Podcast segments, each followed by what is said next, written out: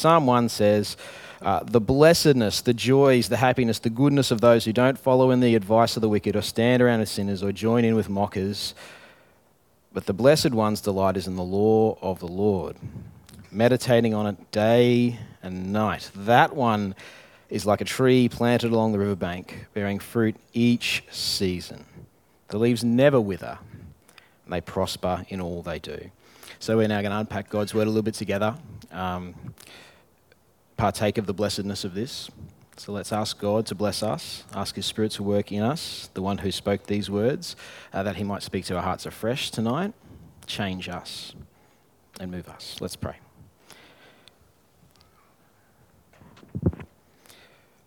Heavenly Father, we thank you for superintending all of history and that everything that's happening now and every person in this room now is no accident to you. Jesus, we thank you for being our advocate with the Father, who means that He'll hear us, even though our hearts are broken and there is black in them at, in places inasmuch even as you have renewed it still, yet their sin remains. And we confess that to you now. And so, Spirit, we ask you, in the name of the Son, whose forgiveness we rely on, to move in us this afternoon. As you moved 2,000 years ago, break our hearts too, and remake us, and fill us with joy. And we prayed this afternoon for refreshment. For we ask it in the name of the Lord Jesus, the Christ. Amen. Well, Peter and John, they're, they're heading out for afternoon prayers in this new early church phase. Uh, same as they've been doing multiple times a day, every day, they continue in this Jewish thing of going to the temple. You might have noticed that. You might have thought that's not what they did straight away, but he does. They're probably even participating in the sacrifices and in the prayers. Otherwise, why is he going up at three o'clock for the appropriate prayer time. And a man who had never walked, as they go up to the gate, is sitting there. Uh, someone sort of set him up there for the day, uh, and he's asking people for charity on the way in. And, and Peter hears him and looks at him. Now, I don't know what you're like when you see someone on the street who you, think will ask you for something. Um, it, do you look? Do you not look? If you look and then don't don't give them something? Is there a disrespect there? Or is it more disrespectful not to acknowledge them as a, as a human being by simply actually, like, what do you, what do, you do? It, it's, it's, it's hard to deal with that interaction. And some days it's actually hard for us to do because it's hard to let their, their plight into our heart. Hard because we know we won't be able to make things better for them in all the ways we wish we could. Now, Peter here, though, he looks. And the, the word here is like a fully engaged look. There are different words for looking, and this one's the like locked in look. John looks too, the same word. And it's funny because the lame man himself actually can't have been looking. Because Peter then asks him to, which makes sense, doesn't it? I mean, if you're there asking for charity day after day after day, there's an emotional cost on that. You're not going to be able to engage with everyone. And yet, Peter says, hey, I want you to look at me. Look at us. And at the promise of charity, which is what the guys asked for, the man looks up at them as intently with that same word as they were looking at him. And it's actually this beautiful word, charity or, or, or alms, that, that's resulted in this eye to eye moment. Now, the word charity for, for us, right, originally meant a Christian love for mankind and a concern for their welfare. It, it actually just, it, was a sort of another word for love. And yet, today, if someone asks you for charity, what are they asking for? Right, so you, you, you feel like it's, it's money. And the same for the Greek word here. The man literally asks for, for compassion, kindness, hope. But sure, he's expecting to take that in the form of cash because that's how it's come to be for them as well. But when Peter says, I don't have any change on me, what that means is that he's not I don't know, when, when I was a kid, I'd read that and he'd be like, you know, silver and gold have I none, but such as I have give I you. It's like, I'm not going to give you the thing you asked for, I'm going to give you something else instead. But actually, here we see Peter giving him exactly what he asked for kindness, compassion, eye contact, and in the name of Jesus Christ of Nazareth, get up and walk. What must have gone through the man's mind? Like, it's, it's, it's, it's not that he's not sure if he can walk or not, it's that he doesn't know what walking means. Do you understand this? Like, he's never done it. Have you, have you ever seen someone try to get into rehab um, uh, trying to walk again? It takes them a long time to learn to walk again. They've done it once before. This guy's never done it. This is something f- clearly supernatural that's, getting, that's, that's happening here. He's never got up in his life. Now, notice Peter doesn't actually pick him up like he's helpless. He doesn't pick him up like the people who set him down at the temple gate did. Instead, he offers his right, he takes the man, sorry, he takes the man by his right hand. Now, um, there's a bloke from my soccer team, Jai. He's uh, 35 but looks about 55. And I'm just kind of like, you know, he's a hard, hard man, lives a hard life. And um, he blew out his knee a few weeks back in the soccer game. And, uh, like, you know, that was, I was like, oh, I thought I only screamed that bad when I did myself. But that was pretty loud screaming. This is a, and this is a hard man. So when, when, when we had to get him off the pitch, a few of us, like, we went, I wasn't picking him up by the right hand. He's a big boy. I, was a few of us getting up into the armpits and like, you know, getting his arm up there and we're just sort of trying to get, you had to get your shoulder and your weight into it because we had to take his weight. You can only just pick someone up by their hand if they can take their own weight. And there's this beauty in Peter's gesture here. He puts his hand out and invites him to take his own weight for the first time. Like even the word and walk is not, a, not an accidental one. You know, you know, have you, you know, Christians might ask oh, how's your walk with God going? You've heard that phrase. You know, walk is like a, a, a, it's a Jewish phrase meaning, meaning life, living. You know, what are you doing? Well, we, you're walking around. Well, that's what you do in life. You walk around. We sit. You know, you know how's your sitting going is probably more modern, but for them it's how you walk. And so in this moment, Peter's actually inviting the man to live. What's it mean to live for you? He said, Get, get up. You can, you can take, make your own way. You can take your own weight. You can go where you will. And on the spot, literal translation, the man's ankles and feet grow strong, tendons and muscles that have never existed, let alone have the years of programming our kids have as they learn. He doesn't just get up, he jumps up. And he's like a kid in a candy store. Like he's like, it, it, it, like I was trying to read it again and work out is that little kid sort of like version of like some guy just tearing around the temple, jumping around, like kind of true. And I was like, no, pretty much is. Like that's that's what it looks like as I'm reading the passage, even as an adult. He's just like jumping is awesome, dude. Legs have like legs are brilliant. Have you have you these have you checked these out? And he's just testing them, enjoying them, and praising God for them. And his legs take him somewhere. His legs take him straight into the temple which strangely enough is actually a place he would never have been before. You see, in Leviticus, it actually says that if you're lame, you're not allowed inside. You see, his placement at the gate, sure, pretty just, you know, conduit for people, more money for, when, you're, when you're asking for charity, but it's because he couldn't get further on. Sure, it's a good place to beg, but, but, but, but really, like, he's clinging to Peter and John and going into this place because, well, he's never been in there before. He doesn't know where you go and he is joyfully praising God for the first time that he's been in God's presence. It's a special moment. So beautiful. Now, this attracts some attention. People stream in as the word gets out. And like at Pentecost, there's some event, an unexplainable happening that Peter explains to this fast gathering crowd. And his explanation is this is the work of the risen Jesus. You see, Jesus continues to work. This is, this is what we're talking about today. That Jesus continues to do and teach. The first book, Luke, was what Jesus began to do and teach. This book is similarly, even though he is in heaven, this book is just as much about Jesus. He is the main character here. In fact, it's interesting that it's sort of kind of similar to the way Jesus did it too. You remember Jesus healing a lame man? There's a lot of similarities. In fact, then they're in Solomon's colonnade. That was Jesus' favorite place. That was where he taught when he was in the temple. They're doing what Jesus did. They're doing great acts and teaching in the temple when they get there. That's exactly what Jesus did. And these miraculous signs are signs signs that God is undoing death and restoring the world, but signs also that this work is from God. This is all Jesus continuing to do what he had been doing before. You might not be able to see him, but still him.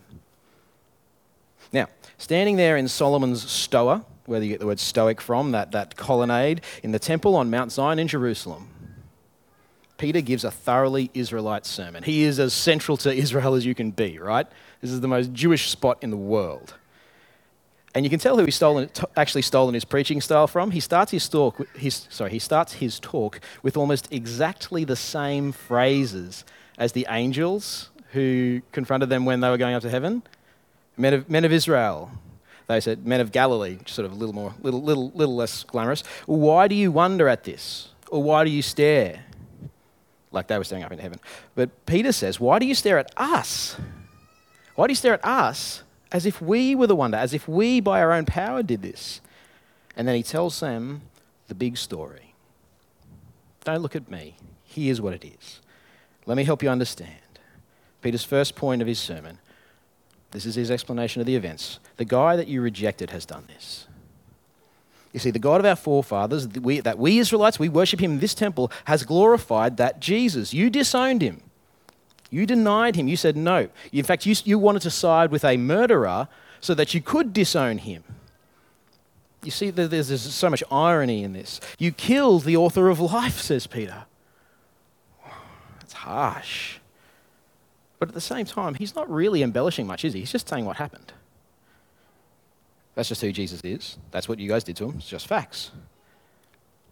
But God, who did align himself with Jesus by raising him from the dead, undoing what you did, has raised him. And the effect of that is that Jesus is still giving life, like he just gave life to that man. You see, you see, like you see him running around the temple. That's life, like a little kid like new life. And so Peter says to them, You know what you need to do, guys? You actually just you actually need to turn away from your evil. You can change this. I, I don't know if you realized, I, I, in fact, he says, he actually says, I know you didn't realize the full extent of what you were doing. Like that's, there's a lot of grace. Is there, is there a lot of truth in that or a lot of grace in that? Did, did, Peter's kind of interesting here. He was so harsh on them a second ago, and now he's saying, Look, I know you didn't know. You didn't know that it was the author of life that you were killing. you didn't get that fullness. It's so honest. Like it'd be so easy to go either side, wouldn't it?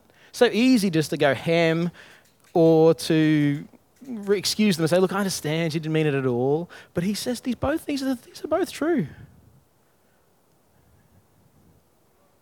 Sometimes if in your, you're in your, um, your uh, hyper, hyper reformed theology mode, you might say, no, they knew exactly what they were doing. They are fully guilty. They, they, they, were, they were deceiving themselves in their hearts. And that may all well be true. And yet, Peter, the Bible, tells us here no, actually, there is, there is mercy that can be had for them. There's, something, there's circumstances that you can say, hey, there's something understandable there, even if it was fully evil. Now, he says, because Jesus has risen from what you did to him and he is reigning and repenting, you just you got to apologize to God for crucifying his king. You have to repent from denying the Messiah that he sent you. Go back to God because God's shown that you're wrong. How? Cause resurrection. And he's just going to hear that again and again and again. That all these guys have is look, Jesus is alive. Like, what are you going to do? And that means that he is God's king. And, and, and, you, and you have to say sorry and turn back to God and say sorry for, because that proves that he is God's king. It proves that he's on the throne. God has stepped in. Now, what will this rejected king do to those who come before him, admitting that they killed him? See, I got scared of going to God and, and confessing my sin. These guys would have struggled.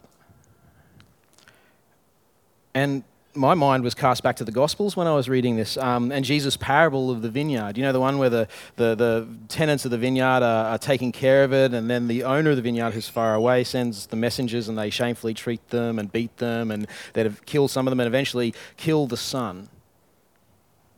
And what does he do when he shows up? It says, He'll bring those wretches to a wretched end. And that's what I'm expecting. And then Peter says this. He says, Come, confess and repent of denying God's king, of in fact murdering him, and God will send you refreshment. Refreshment.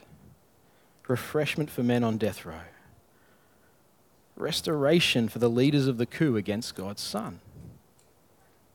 This is what to expect from repentance, says God here. Refreshment. And in the new age, full restoration. come through the passage towards that towards those verses. See, there is a prayer that we could pray here.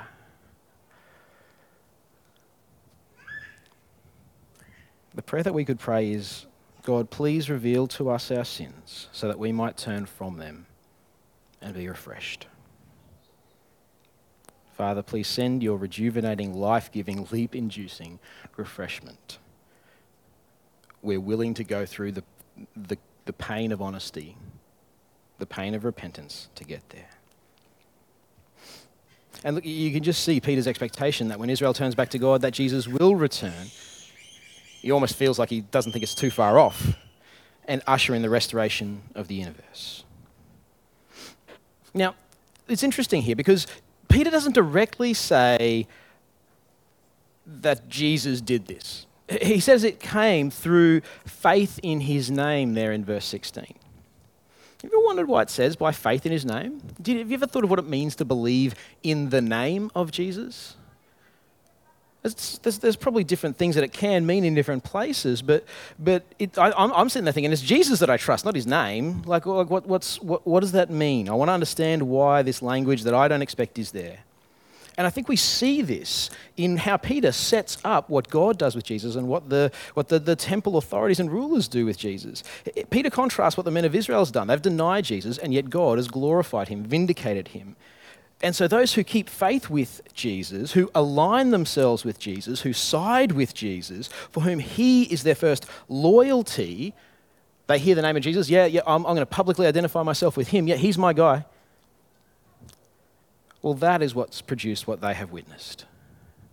See, faith's actually got a, a, a faithfulness element to it in a way, a, a loyalty element, a this is the one that I belong to, this is the one I put my trust in, a sense of sticking to that one. Faith in Christ is certainly not, faith, faith is certainly not uh, just believing in the information sense of that word, like I believe that the earth is round. Faith in Christ is actually owning Christ, aligning yourself with Him as the temple leaders align themselves against Him. So Peter's asking a big thing from them to turn. Now, Pete's third point God promised this, says Pete.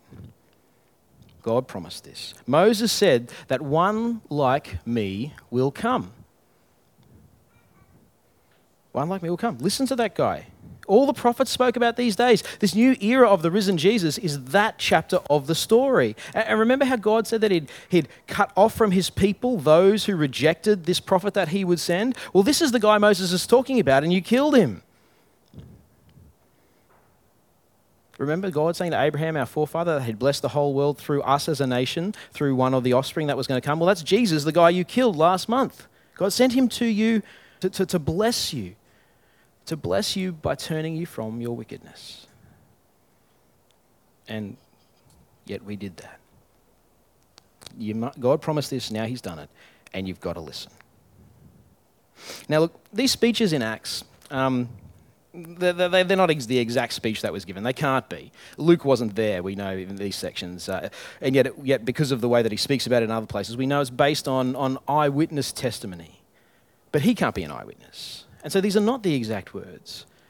And yet, this is the, this is the as, we, as we hear this, this is the, uh, the, the, the message that Peter gave across. So we want to apply Peter's sermon. Just got a couple little things for applying Pete's sermon. This is just the, the, the, the chapter 3 bit. First of all, we've got to listen to Jesus, right? The consequences for an Israelite of rejecting their own Messiah, particularly the one whose purpose was to bless them, and the one through whom God was fulfilling their whole purpose in the world, well, if you're going to reject the Messiah of your nation, the, the, the, the one who's the whole purpose of your people, well, you're rejecting your status as a member of that people. And that's dangerous for them.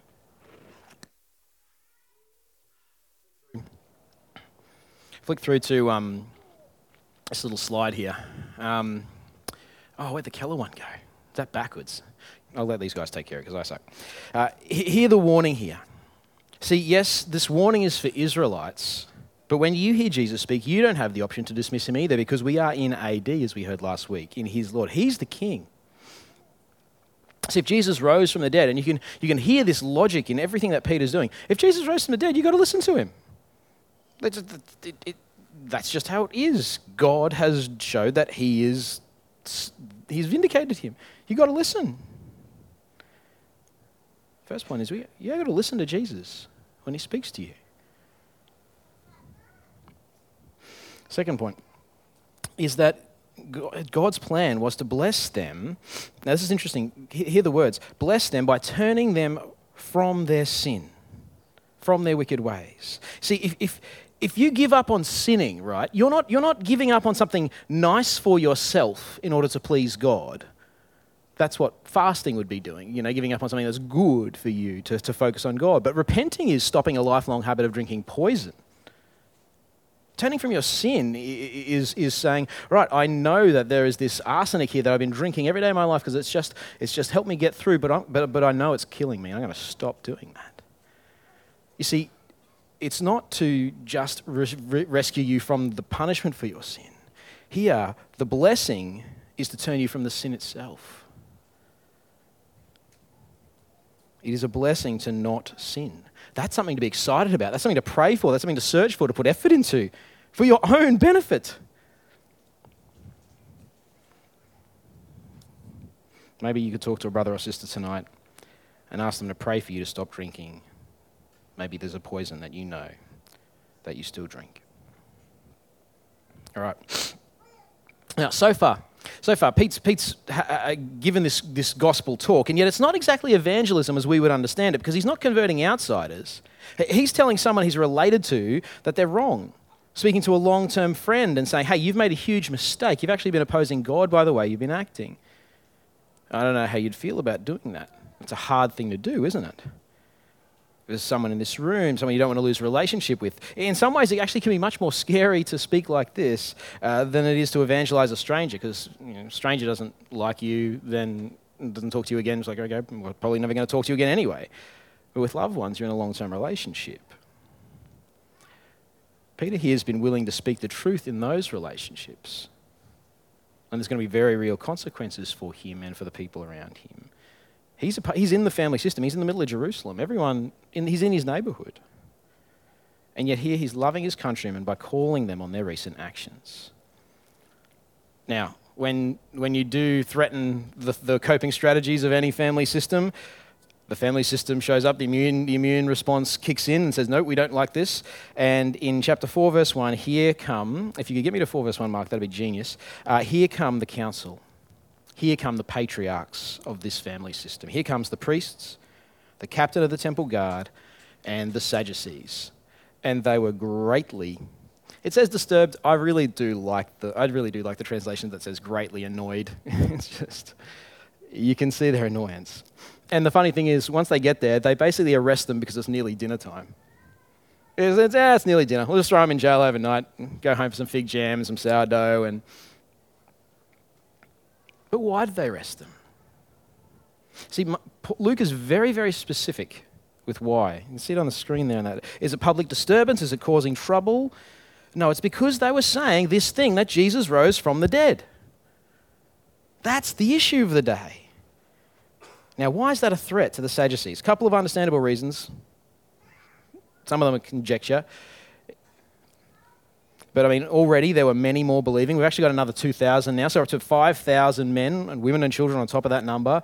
Now, it's quite hard to get an estimate, an accurate estimate of the population of Jerusalem at that time. There is massive debate and disagreement and sort of like uh, atheistic versus Christian, and it's really hard to get sort of like a, a neutral, accurate scholarly essence of how many people were there there. As best as I've been able to work it out, because Jerusalem swelled about five times its normal population during these festivals, and this is that festival time. Given the, given the, the, the Jesus events, hard to know how many people that were here at the Pentecost were there at the Passover when Jesus was killed, all that sort of stuff. Yet, despite that, 5,000 people, on any estimate, is a big chunk of the population. it's possible that we're talking about 10% or more of the entire population of Jerusalem converted in a few days. Even if a large number of those converts have just come in for the festivals and eventually they're going to head home, this is big in the context of a city that really ain't very big. Much smaller than Hobart, like this is this is this people are talking and it's all relational. This is a significant movement and the Sadducees are getting scared. And secondly, the big argument that the Pharisees and the Sadducees have is whether there's a resurrection from the dead. And the Sadducees say no. Probably why they lived a very licentious, they need to get all the fun sort of in this life kind of lifestyle, and the Pharisees would play the opposite. But the Pharisees say there's going to be a resurrection, the Sadducees say there's not, uh, which is why they were sad, you see, which I'm not saying to make a joke, because it's a lame joke, and I know it's a lame joke, I'm not expecting you to laugh, but at least you'll remember, oh, the Sadducees are the ones who don't believe in the resurrection. You'll have the, because the lame joke will be sticking there and in your head, and then you won't be able to unforget. Pharisees are the ones who do. See? Reason. All right, so this significant new movement's primary message is all you guys who are in charge of the temple, Sadducees, is you're wrong. The big theology, theological fight of the day that you're having is you are wrong because we've seen a guy. Not, not theologically you're wrong, not argumenting, just no, I've seen him. I've seen it happen. It's real, it's just fact. And so they get chucked in jail.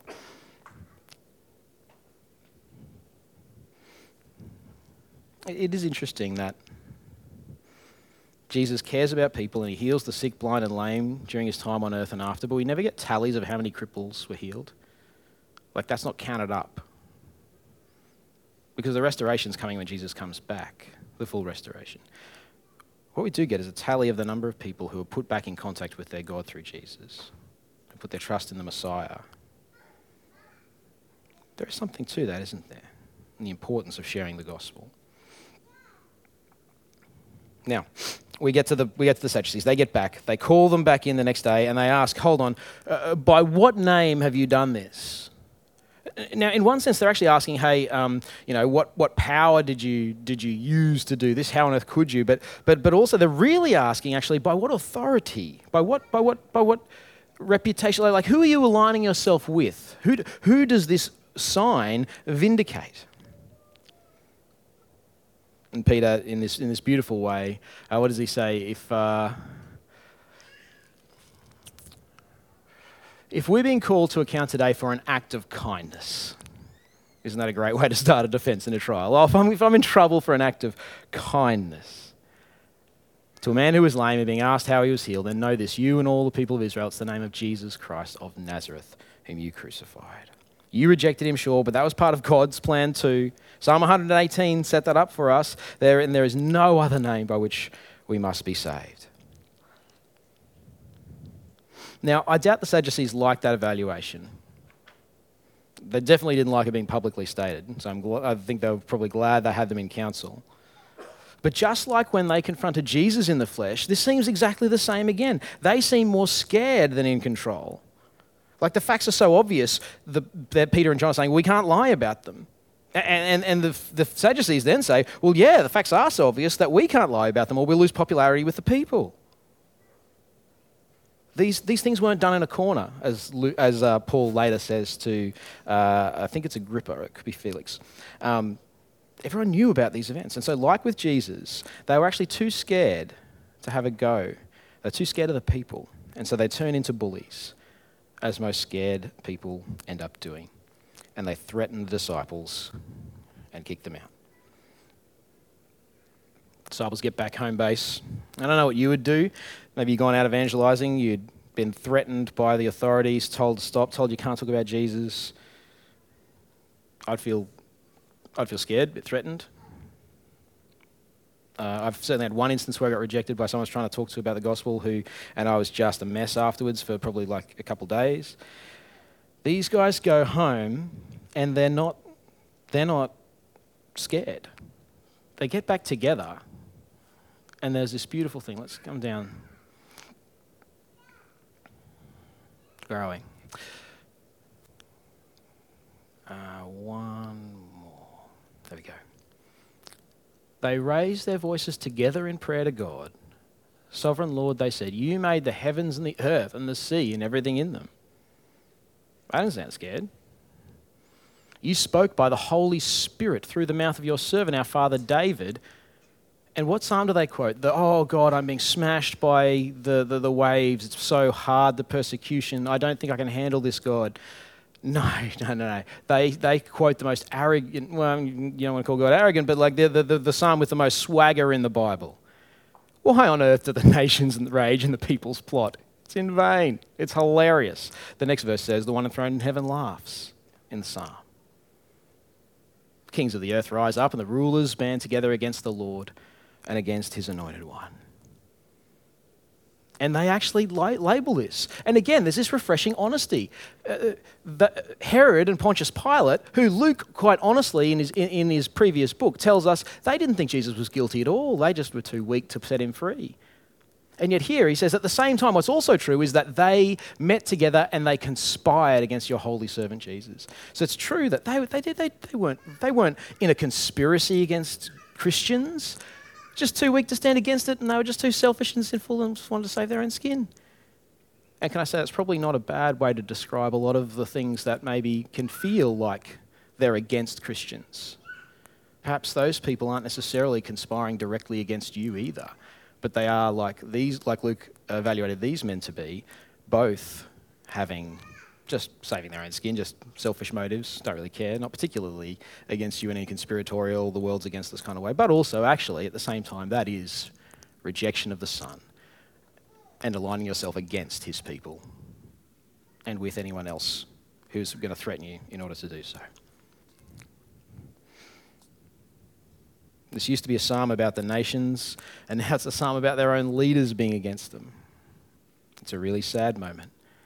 And yet, they get together and they pray. And they end up speaking. They end up do. They end up. They pray that that that, that they would speak, and they've been able to speak your word with great boldness. And the Spirit comes, and they do. They speak the word of God boldly. It is magical and it is beautiful. And so, what does it mean for us? I've got two things that I want us to think about. Uh, I, sorry about the. I had to like add bits over in the slide because I I'd made a mistake. I realized that it's not just turning to God. The first thing of the two things that we actually need to do here is to be this refreshing, this refreshingly honest person as Peter was. The first thing we do is be honest, is repent, and not pretend that we're any further along in the Christian life than we really are with ourselves or with anyone else. Uh, uh, the key to evangelism is not looking brilliant. It's not what Peter was like. He's just refreshingly honest. And so I want us to start tonight actually with that. Um, do you find sort of yourself explaining yourself to people? Trying to create the story about yourself to people? Or are you just okay to be refreshingly honest? Just let whatever is be what is and not have to manufacture or, or you know, uh, what's the word? Um, curate the narrative so they don't think anything bad about you. Why don't we just be honest? Uh, and I find for me, um, it's hard. I've got to actually say, well, well, I can't for, for me, sometimes it's actually because I'm, I guess I'm a bit defeatist about some sin, and so I'm like, oh, that's just a part of me. I'm not really going to get rid of that. So I then don't acknowledge it. I pretend it's not there, and then I realize that I'm doing that. I'm like, oh, that's not being dishonest. It just feels so normal that I never get to it. And it's like, well, no, that is me being dishonest. Why don't I just, why don't I actually go to that sin and then be honest? Okay, so why, why do I feel defeatist about that? And be honest about that. And then, okay, so what, why, why don't I choose to move past? Why don't I choose to do the thing that I'm, I know will be the way to move past that barrier between me and repenting of this sin? And be honest about that and go down the levels. Being more and more honest with ourselves. And, the, the, the, best way for me to do this, I don't know if it's the same for you, is to, is to be, is to, to talk to a brother or sister and just tell them what's going on for me. Tell them who I am. Tell them about the sin that I don't think I can repent of, so I don't want to touch it, I don't want to think about it. And then turn back to God with that. And go through the layers of honesty, being more and more and more just who we are. Because the gospel means that's okay. Because even the guys who hung Jesus up on the cross were offered, if you repent, what you'll get is refreshment. Second thing is could we be like this? Do you know what I mean? Like you read this and you're just like, man, these guys, they were on fire for God. They were gutsy. They were getting out there telling people the gospel, and, and I don't know if I could do that. Quite frankly, I, don't think I can. Well, why is that? Why is it that we're not like that? That's the question. See, the thing is, they were pouring out what had been poured in, nothing more, so there's nothing fake. And that's what's true of us as well. We can't lead somewhere. Let's say we're talking about evangelizing our friends, but you can't lead somewhere to somewhere that you've someone to somewhere that you've never been. Like if you're like, oh, I'm just one beggar telling another beggar where to find bread. But yeah, if you're, if you're not going to Jesus, then you're walking up to sort of like somewhere within the vicinity of Jesus and saying, yeah, he's over there. And he's like, well, are you going to come with him? He's like, oh, no, no, no, I'm not. You, you, you just go, you go repent of your sins. He's great. I'm telling you, it's great. It's great over there. It's great over there. Just, just, just go. But, but if we're not doing that, if that's not our normal, turning back to God, if that's not our, our, our life, is constantly just turning back to Him, being with Him, talking to Him, going to God, just honestly with who we are. If, if you want to be like this first century church, and that may not be everyone in this room, but if you want to be like the, the, the, the men and women in this first century church, do you think God doesn't want that for you? Do you think that's maybe why you're not there? If that's your situation, not putting every, I'm not putting anyone in exactly that box. But see, Jesus is doing all of this stuff, including healing, from heaven. He's doing it from there, exactly the same place he is now. When did Peter say things are all going to completely change? When Jesus returns to restore all things, 3 verse 21. So uh, it's the same era. It's still that same time. There is no reason that for that should be different for us. Do you think God wants to give less of himself to you than he did to them? That's not the God of the Bible. It's not his testimony. Now, look, some of you guys are articulate, brave, and capable, and some of you also haven't shared the gospel in years. No, some of you guys have been, you've, been, you've been honest and you've said that to me. It's a beautiful start, isn't it? Why? Some of you never have shared the gospel with someone who doesn't know Jesus. Why? Why not? See, we need to spend time to consecrate ourselves, to spend, to, to dedicate a time in our life, a moment to, to set aside. Not time to do evangelism, but time to be with our Father in heaven. Time to go to, our, go to His Son in repentance and to hear the Spirit speak to us this message of, of, of refreshment and of forgiveness of sins through the Scriptures as we bathe ourselves in them, as we bathe ourselves in the prayer that we have together, this refreshing honesty of going to the Father like that. You see, you can't give someone what you've never received.